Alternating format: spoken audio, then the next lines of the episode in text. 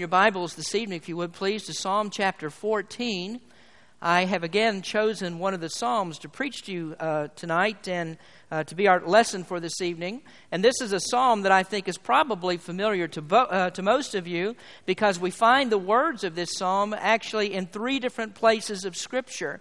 Almost the entire wording of this psalm is repeated in Psalm chapter 53, with the exception of verses 5 and 6. And also in the book of Romans, in chapter 3, uh, Paul uses part of this psalm, and that's one of the most recognizable uh, portions of Scripture that we have as we deal with people who are dead and lost in their sins. And it's really amazing uh, the Bible being such a, such a large book that we really don't find too many repeats in the Bible. But when you find something in the Word of God that said three times, then you best be sure that this is something that God wants us to, to get into our hearts. He's very insistent about what He says and pressing this down into our minds so that we understand it. Now, really, if God just says something one time in the Bible, that's enough. You need to sit up and you need to listen to what God says, even, even if He only says it one time. But when God says something three times, we're totally derelict if we don't know about this. So that's what I want to talk to you about tonight, this uh, 14th, or rather, yes, the 14th Psalm. Now, uh, a couple of weeks ago or so, three weeks ago, I spoke on the 19th Psalm, and I think that we could probably look at Psalm chapter 14 as being a companion psalm to that one, because in that psalm, uh, David talks about the revelation of God through creation, and this psalm is a psalm about the foolishness of a person who can actually look at all that what God has done and to come out with a declaration that there is no God. It's a foolish person who does not submit to a God that has so clearly revealed himself. So we're going to read this psalm tonight. If you'd stand with me, please. Uh, psalm chapter 14, we'll begin reading with verse number 1 and read the entire psalm. And David writes here The fool hath said in his heart, There is no God. They are corrupt. They have done abominable works. There is none that doeth good. The Lord looked down from heaven upon the children of men to see if there were any that did understand and seek God. They are all gone aside. They are all together become filthy. There is none that doeth good, no, not one. Have all the workers of iniquity no knowledge, who eat up my people as they eat bread and call not upon the Lord? There were they in great fear, for God is in the generation of the righteous. You have shamed the counsel of the poor, because the Lord is his refuge. Oh, that the salvation of Israel were come out of Zion. When the Lord bringeth back the captivity of his people, Jacob shall rejoice, and Israel shall be glad. Let's pray. Lord, we thank you for the reading of your word tonight.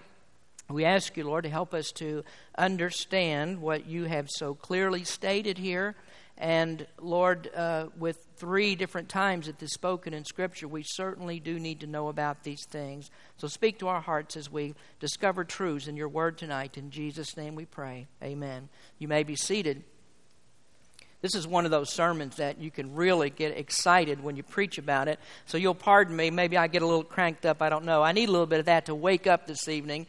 Uh, so uh, I'm going to talk about this 14th Psalm. And, and really, what we read here is the Bible's uh, condemning assessment of atheism. And um, the psalmist uh, certainly does do this. I mean, he condemns atheism, but really, if we look at this very closely, we find here a very dramatic description of entire of an entire God-rejecting world. This psalm is an indictment against a godless culture that has actually educated itself away from its responsibility and, and to its spiritual uh, need to know who the true God is. Now, in the 19th Psalm that we studied a, a, couple or three weeks ago, David wrote there, The heavens declare the glory of God, and the firmament showeth his handiwork. And what we find is that it is impossible for there to be a natural born atheist in the world. You go to the deepest, darkest jungles of Africa. You go to places in the world where the gospel has never been preached, and you still find people who believe that there is a God. They believe in a supreme being. And people do not become totally ignorant and uneducated about who God is unless they have decided to learn these things to educate themselves away from the belief in a God. And that's what Paul means when he said, professing themselves to be wise, they became fools. And so, what we have today is a lot of people who are following educated fools. And that doesn't mean just in science, not just in philosophy, but there are a lot of people who are following educated fools in the area of religion as well.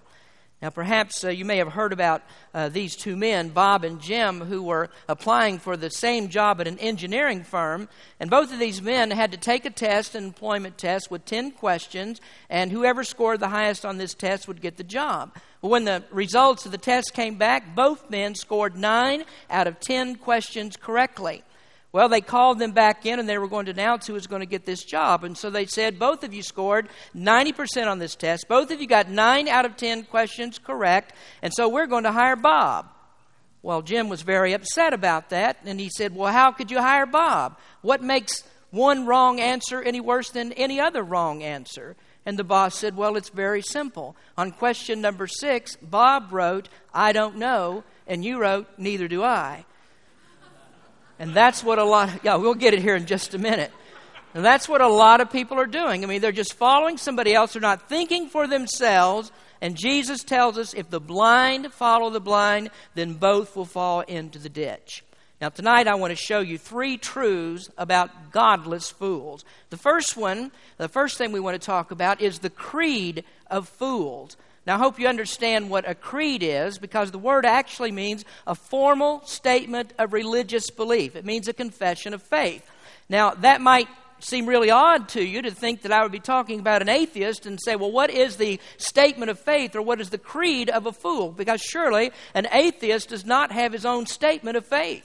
We think about our church. We have 18 articles in our statement of faith, 18 things that we've set down, and they sort of a brief summary of what we believe as a church. But an atheist or an agnostic, does he really have a creed that he follows and that he believes? Well, in fact, he does. Uh, an atheist also has his creed or his statement of faith. Now, let's talk about that for just a minute. The statement of his creed. He has a statement of faith, and his statement of faith says, There is no God. And so in his statement, he makes an anti God statement. And you need to be aware that that is just as much a religion as to say that there is a God, to believe that God actually exists.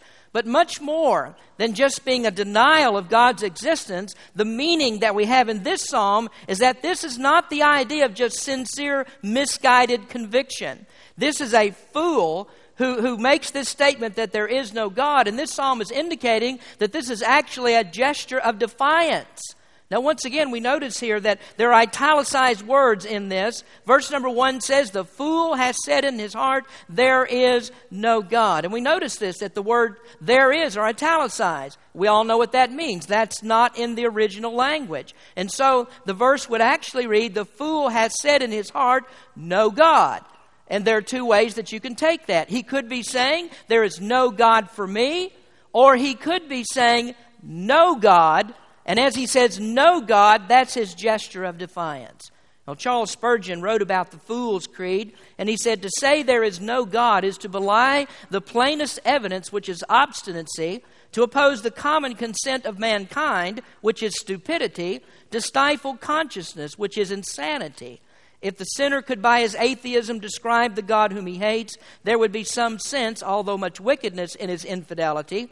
But as denying the existence of fire does not prevent its burning a man who is in it, so doubting the existence of God will not stop the judge of all the earth from destroying the rebel who breaks his laws. So atheism is a crime which provokes heaven and will bring down terrible vengeance on the fool who indulges in it.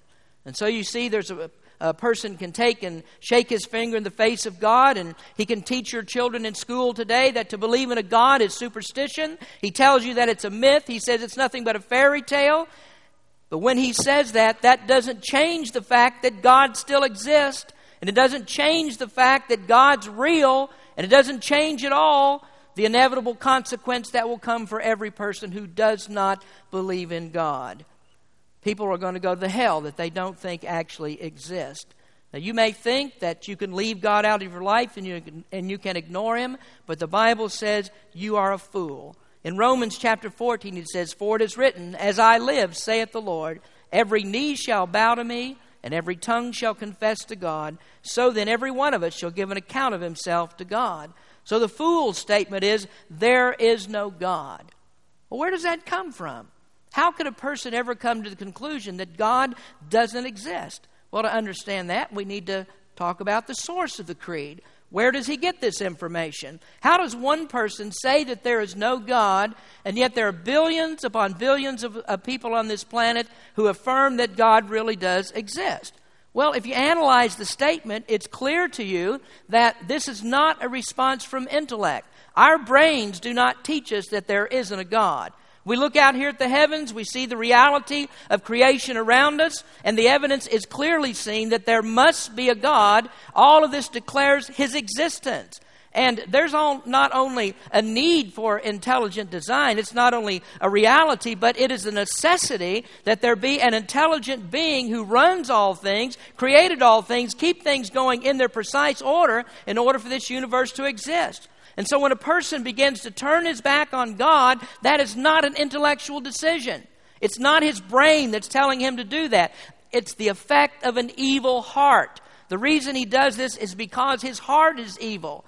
And the Bible very clearly tells it in a verse that all of you know well the heart is deceitful above all things and desperately wicked. So when we talk about this creed, it doesn't come from someone who's just simply misguided. It goes beyond this because the Bible says this person is a fool. Now, a person who's mistaken or ignorant of the facts, we would say, well, that's just plain ignorance. He doesn't know any better. But when a person sees the facts, when he sees all that's out here and he denies those facts, that person is a fool. Now, the existence of God is not something that's so obscure that only the greatest theologians or, or scientists can find out whether God exists or not. Paul tells us in Romans that, that this is so clearly displayed over all of the world that everyone can see it. He said, For the invisible things of Him from the creation of the world are clearly seen, being understood by the things that are made, even His eternal power and Godhead, so that they are without excuse.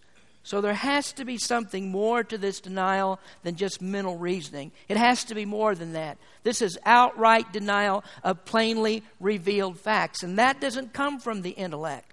The only thing that can account for it is the wickedness of the human heart. And what happens here is the heart deceives the brain. The heart deceives the brain into thinking the wrong thing. Now, what I really want you to understand here, though, is that you, you may think, well, this is foolish for you to stand up there and talk about atheism because there's nobody in this room tonight who is an atheist. But what we need to understand about this psalm is that David expands this beyond just atheism. The context of what he's saying here is a fool stands for a complete class of people, and he's talking about this whole class of people who deny God. Not just saying that he doesn't exist, but deny his power and the fact that they need to submit to this God. Now, if we take the meaning here as being no God, that the person is making a defiant gesture, that he says no God, then that shows that he's in willful rebellion. And a person who does not see fit to submit himself to God's control, he's the one who's classified as a fool. Now, what you ought to be able to understand now is what the Bible is saying is that every unbeliever, Every single unbeliever in the world, the person who doesn't trust Jesus Christ, he is a fool. And you know, we, we, see it very clearly because I can stand up on Sunday morning and a, to a whole congregation and we can talk about the glories of heaven. We can speak about what Jesus has done on the cross. We can talk about this morning, uh, as we did, about how the cross is the place that we have to go. We need to see the grace of God in the face of Jesus Christ at the cross. And we can explain that. And then we can talk about the punishment of hell and how horrible that that's going to be. And people sit under the preaching of a gospel sermon and they refuse to believe it. And the Bible says that you can classify that decision as complete foolishness. Now, why is this? Why is it that people do not make a rational, intellectual decision that's based upon all of the reasonable facts that we have? Well, the only answer, again, is the heart. It's the heart. And since the heart is desperately wicked, and the heart is a part of man's moral nature, then it's going to take a supernatural working in order for that person to be changed.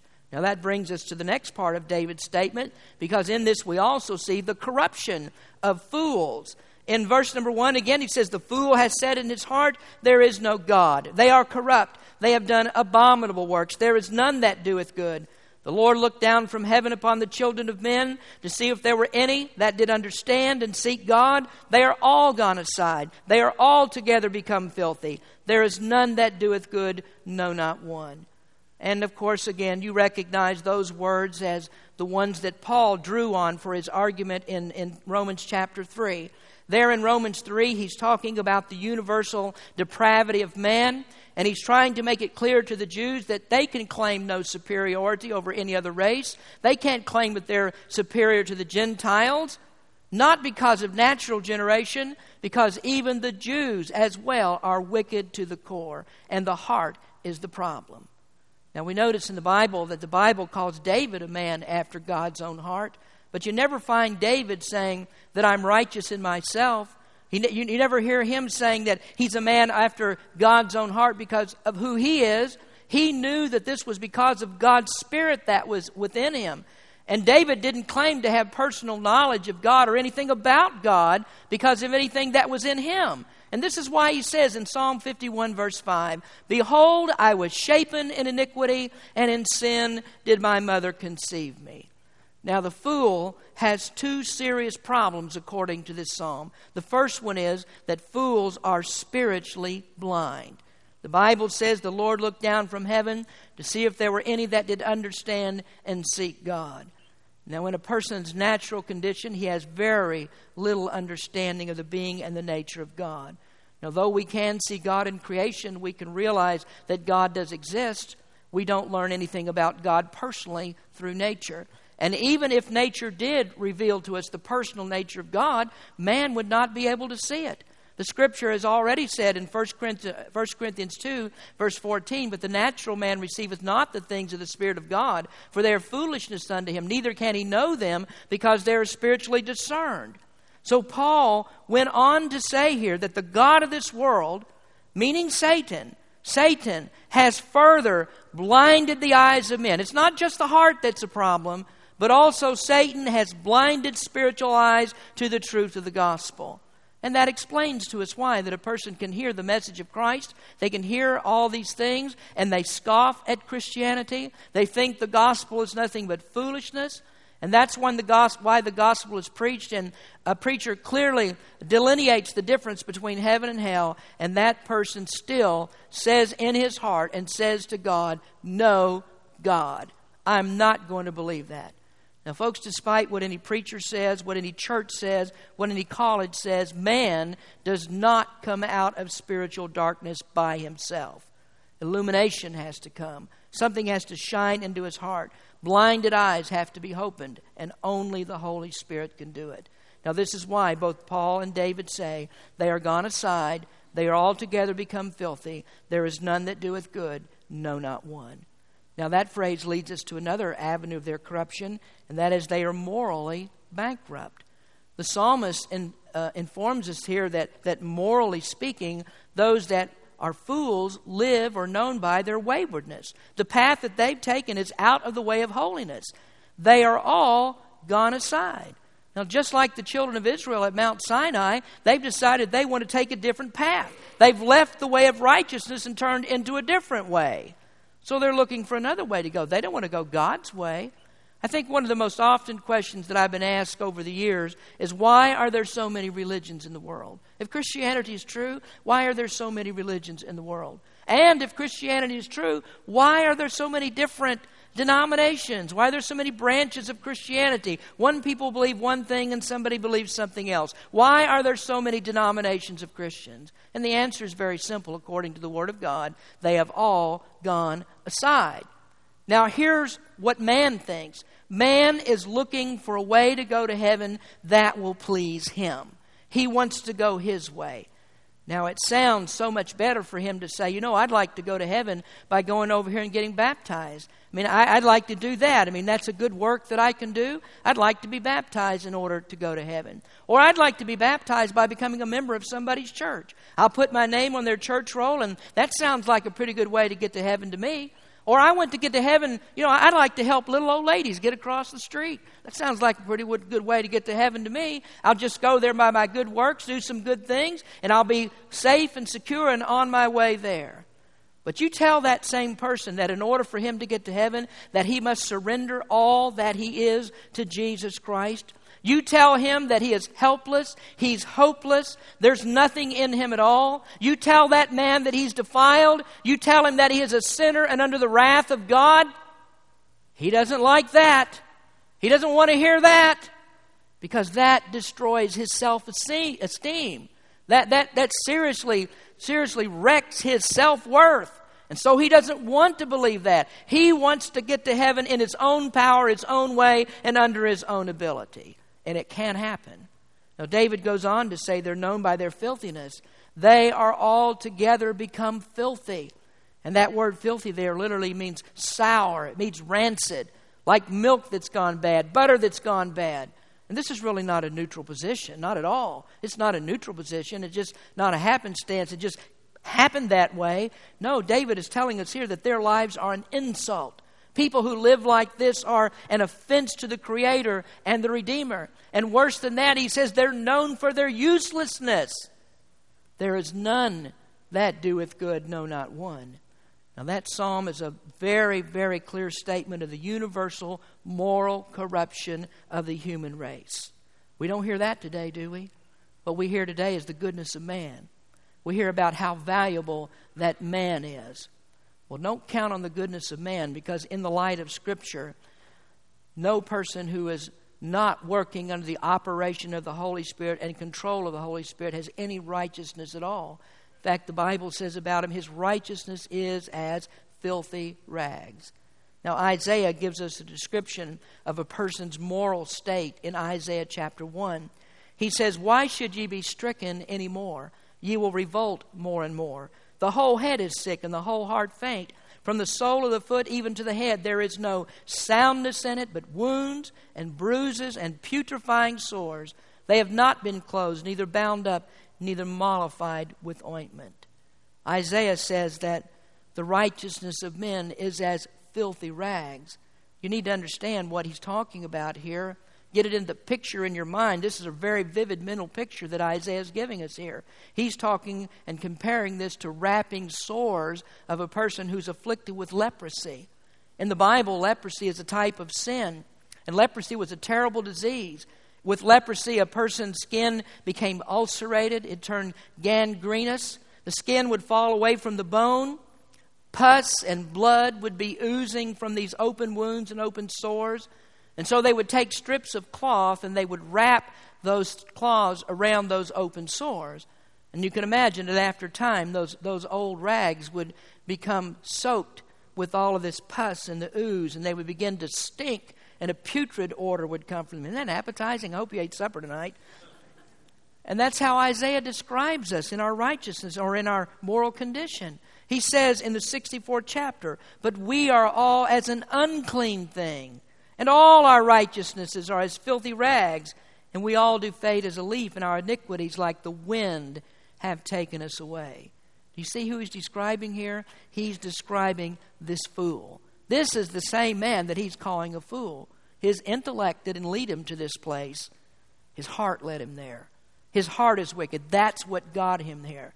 Now, here is the very same man that preachers tell us today that, oh, you know, all you really need to do with that person, you need to sprinkle a little gospel message on him. You need to tell him three points here and repeat the sinner's prayer, and that'll take care of his problem. That's what they're telling us. This is the same one that the preacher begs to get that person down to the aisle, down the aisle because he thinks that his power of persuasion will change somebody's mind. It's never going to work. Not when you see a person in this condition. That person is filthy. He's morally bankrupt. And until God calls that person to life, he can never believe. His wicked heart will never let him come. Jesus said to Nicodemus, Except a man be born again, he cannot see the kingdom of God. We discussed this a little bit on Wednesday night, but you need to understand that meaning. That means that he has to be regenerated before he can ever see.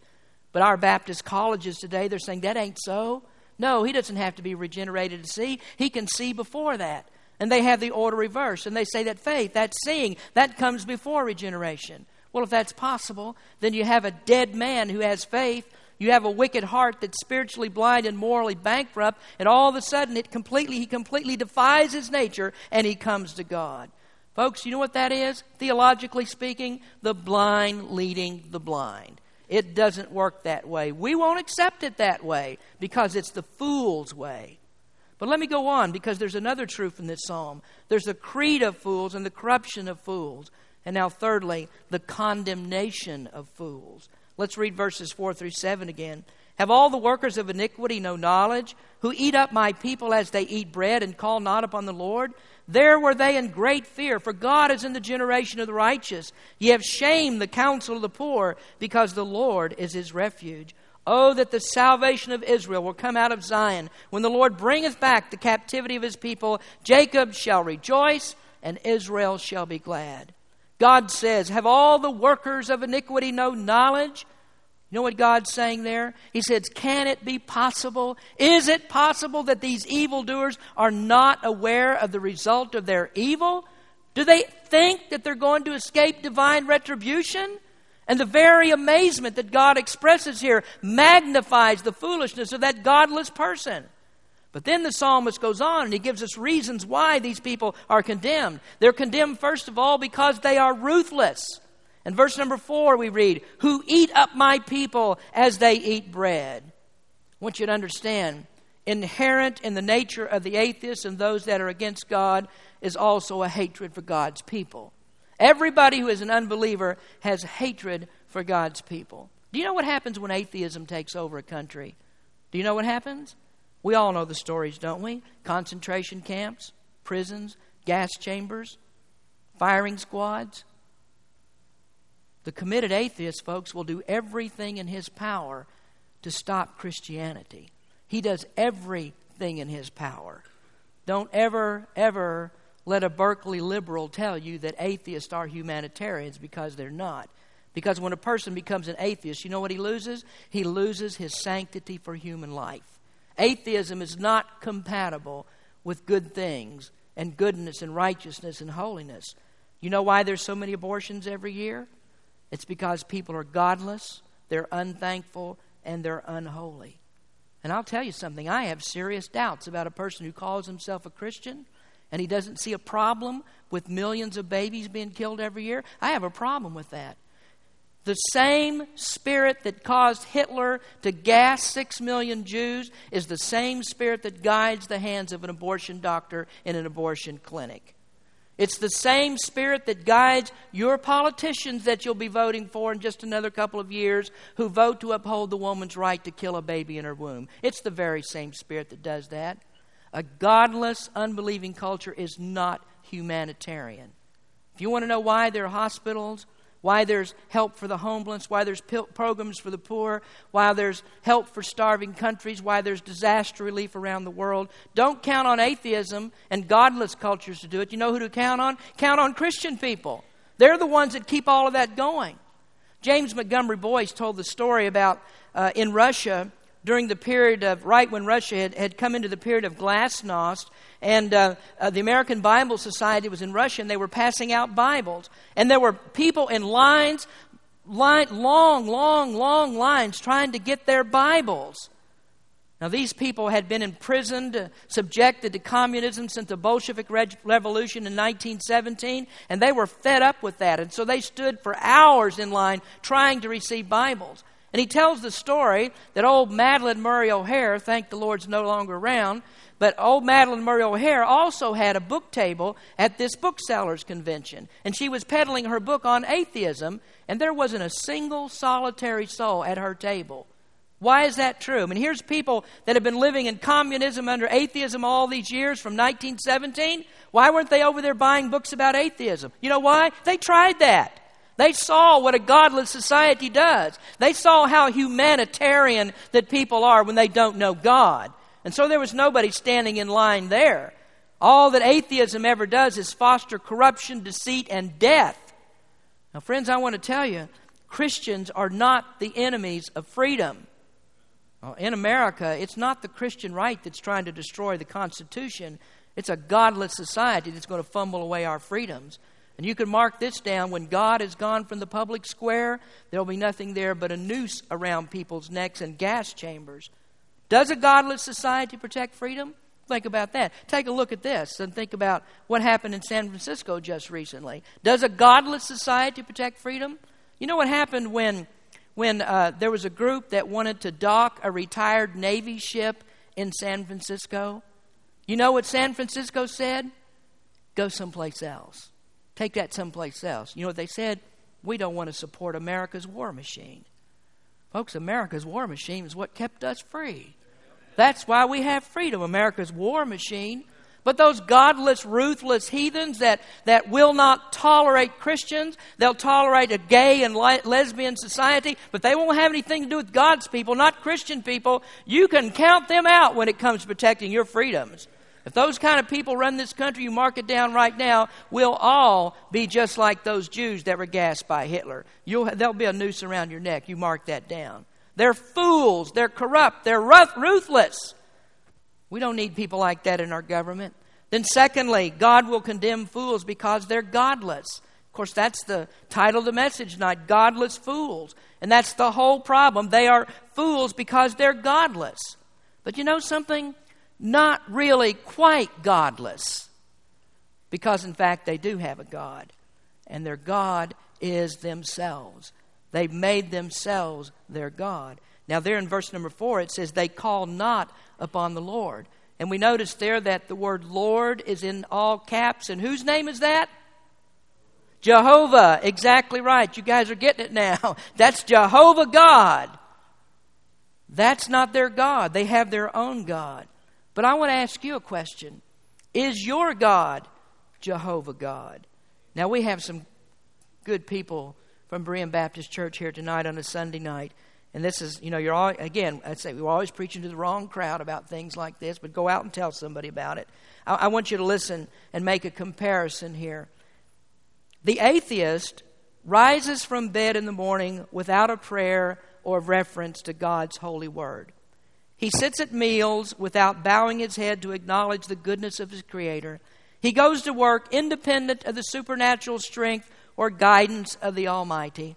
On Sunday, he plays golf or otherwise ignores the day that God has set aside for worship and service. Now, listen to the Christian side. He rises from bed without a prayer. He sits at meals without bowing his head.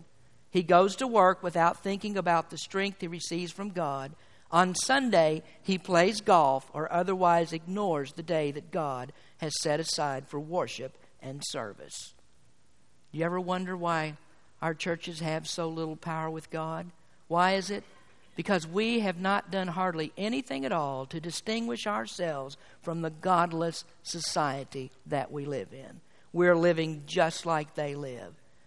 Now, don't call an atheist a fool, friends, until we look at ourselves and see if we can't call ourselves fools, because we are also saying, No, God. No, God.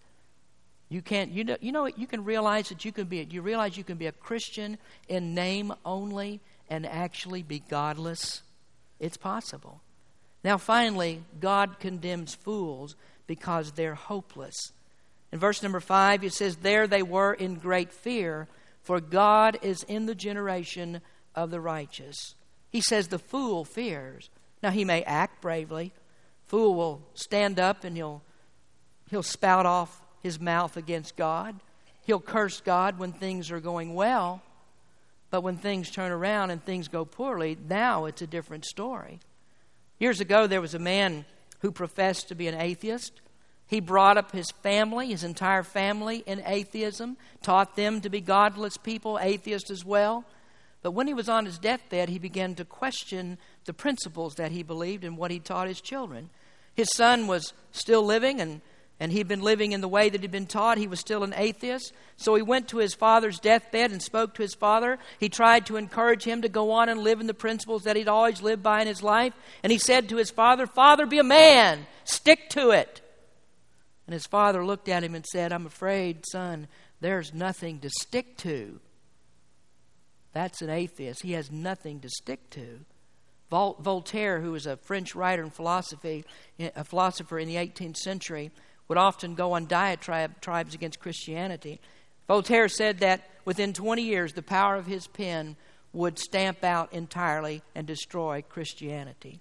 When Voltaire died, the nurse that was attending him said this She said, For all the wealth in Europe, I would never see another infidel die. Voltaire pleaded on his deathbed with his physician. He said, I am abandoned by God and man. He talked to his physician and he said, I'll give you half of what I'm worth if you'll just give me six months more life. Then he said, Then I'll go to hell and you'll go with me. And he said, Oh God, oh Jesus Christ. He had no hope. He died in hopelessness. You know, that is the terror of a man who dies without Christ. He may think he's principled. These people think they're smart. They're, they're intellectually the you know scientists and got the big jobs and the big names and the big paychecks. They think that they're working for a worthy cause. But when it comes right down to the very end at death's door, they realize there is no comfort for anybody who lives like that. There's nothing there for him. There's no peace. And he realizes at that point he has nothing to look forward to but the death of a dog. And for a person who dies without Jesus Christ, they had better hope that there's nothing but the death of a dog. Because the Bible tells us there's a hell out there is waiting for people who don't trust Jesus. And people will die and go to hell if they don't believe in Him. So if you die without Christ, you better hope that you die a dog's death. David said they were in great fear. In the book of Proverbs, it says, Because I have called and ye refused, I have stretched out my hand, and no man regarded. But ye have set it not all my counsel, and would none of my reproof. I also will laugh at your calamity. I will mock when your fear cometh. When your fear cometh as desolation, and your destruction cometh as a whirlwind, when distress and anguish cometh upon you, then shall they call upon me, but I will not answer. They shall seek me early, but they shall not find me. For that they hated knowledge and did not choose the fear of the Lord. They would none of my counsel, they despised all my reproof. Therefore shall they eat of the fruit of their own way and be filled with their own devices. For the turning away of the simple shall slay them, and the prosperity of fools shall destroy them. But whoso hearkeneth unto me shall dwell safely and shall be quiet from fear of evil. Let me close with this thought tonight. Christians, Christians, be foolish don't be foolish, be faithful. Don't be foolish, be faithful. Now, what David understood here, there was nothing that he could do to get rid of his foolishness by himself, nothing at all that he could do. Something wonderful, something overpowering had to come into his life in order to change him completely from what he was. There was only one thing that could take away his foolish heart and turn him to God. You know what it is? He gives us the answer in verse number 7 Oh, that the salvation of Israel were come out of Zion. When the Lord bringeth back the captivity of his people, Jacob shall rejoice, and Israel shall be glad. We can never come to trust and know God personally all by ourselves. Somebody has to intervene. And that somebody, friends, is Jesus Christ. The Bible says that salvation has come out of Zion, and the only way that we're ever going to recognize who God is and believe in Him is through the Lord Jesus Christ. The Scripture says, No man has seen God at any time. The only begotten Son, which is in the bosom of the Father, He hath declared Him. So the fool says in his heart, There is no God. But the faithful and believing, they look at Jesus. He's the revelation that the fool completely misses. So, Christians, I encourage you tonight don't give lip service to your faith. Act like a Christian, live like a Christian, prove yourself to be no fool by following the God of heaven who saved you. The fool has said in his heart, There is no God. Let's don't be compared with fools. Let's pray. Our Heavenly Father, as we come to you tonight, we thank you, Lord, for your word and for the truths that are told there. And Lord, may we take the message that we've heard tonight and give this to others who need to know that there is a God in heaven who saves, a God in heaven who controls, a God in heaven who knows all things and helps all people who will come to him. I just ask you, Lord, to lay it on hearts to seek, to seek God, to seek the Lord Jesus Christ and believe in him. We pray, Lord, your Holy Spirit might move upon us, and may we be people who are not foolish but believing. In Jesus' name we pray. Amen.